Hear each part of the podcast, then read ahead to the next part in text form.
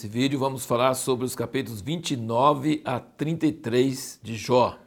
E aqui nós vemos que Jó descreve bem, com muita eloquência, o seu estado antes das desgraças chegarem e depois ele fala sobre o estado de desgraça em que ele caiu. Ele compara, ele fala no capítulo 29 sobre como era maravilhoso o tempo que ele era próspero e no capítulo 30 ele fala como ele está no fim, no fundo do poço, assim, no pior estado possível. E no 31, aí ele começa a falar, a fazer a sua defesa.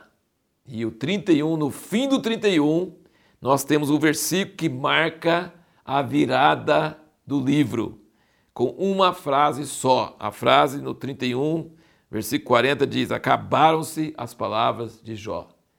Tem um momento quando você está cheio de necessidade de desabafar, cheio de angústia, cheio de dúvidas e perguntas. Aí você fala, fala, fala, fala, fala, fala e depois acaba.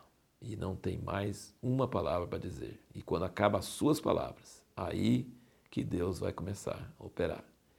Então Deus gosta que a pessoa desabafa, ele não gosta de jeito nenhum de blasfêmia, mas desabafo ele gosta quando a pessoa sai daquela superficialidade religiosa e começa a rasgar o verbo e falar o que pensa mesmo e tirar a linguagem santa e toda assim bonita e falar mesmo de coração rasgado. Deus gosta disso.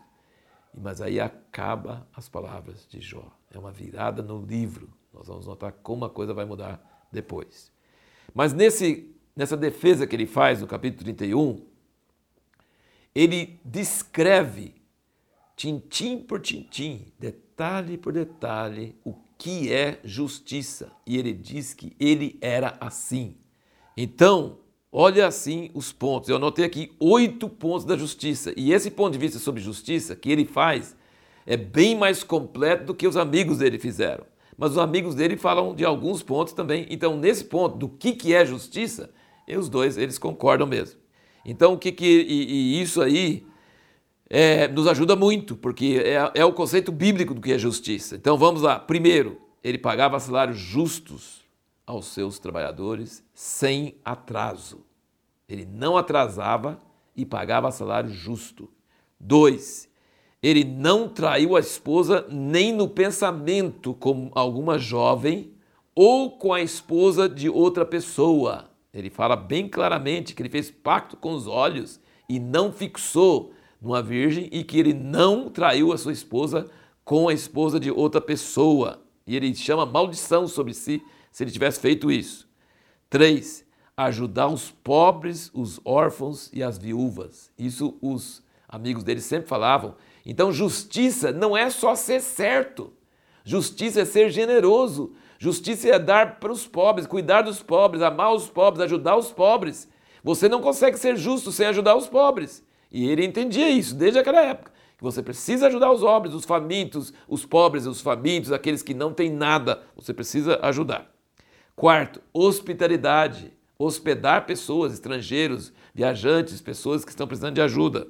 Quinto, não desejar mal aos inimigos. Ele fala que não desejava, não se regozijava se seu inimigo tivesse uma ruína. Ele não se alegrava quando seu inimigo se dava mal.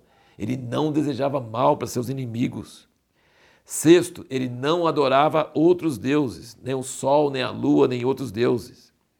Sétimo, ele não confiava nas riquezas, ele não amava o ouro, o dinheiro, ele não era avarento, ele não se apegava ao dinheiro.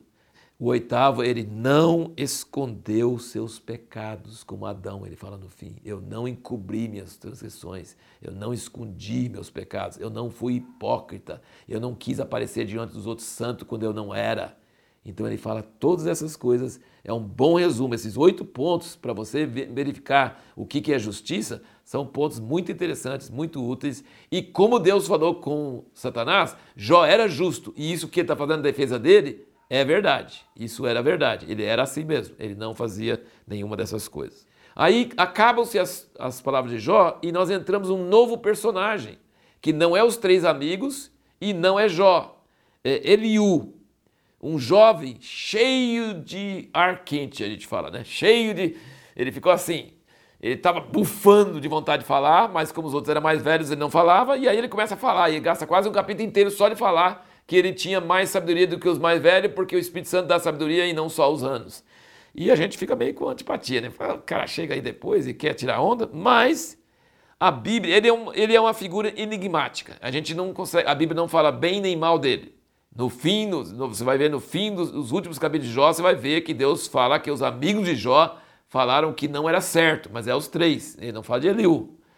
E ele repreende Jó primeiro, depois repreende os amigos de Jó. Nós vamos chegar lá. Mas esse Eliú, Deus não fala nada. E no início fica parecendo que Eliú está concordando com os amigos de Jó, condenando Jó, mas não é verdade. Ele está condenando eles também. Então parece que se tem alguma diferença no que ele está falando, é que ele está dizendo que não é necessariamente que Jó está sofrendo por ser ímpio mas que Deus quer ensinar ele alguma coisa, e se ele ouvir isso, entender isso e aceitar isso, ele vai ser abençoado.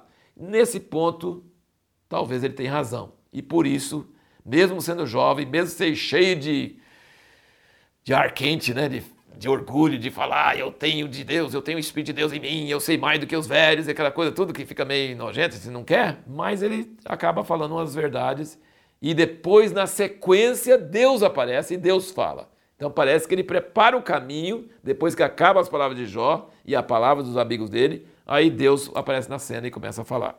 E no próximo vídeo, então, nós vamos fazer essa pergunta, nós vamos responder essa pergunta. Quais os argumentos dos amigos de Jó, os três, de Jó e de Eliú? Então, três coisas. Os três amigos de Jó, qual o argumento básico deles? Como é que a gente pode resumir? Qual o argumento de Jó, e qual o, argumento de Eliú? Qual a diferença entre os seus argumentos?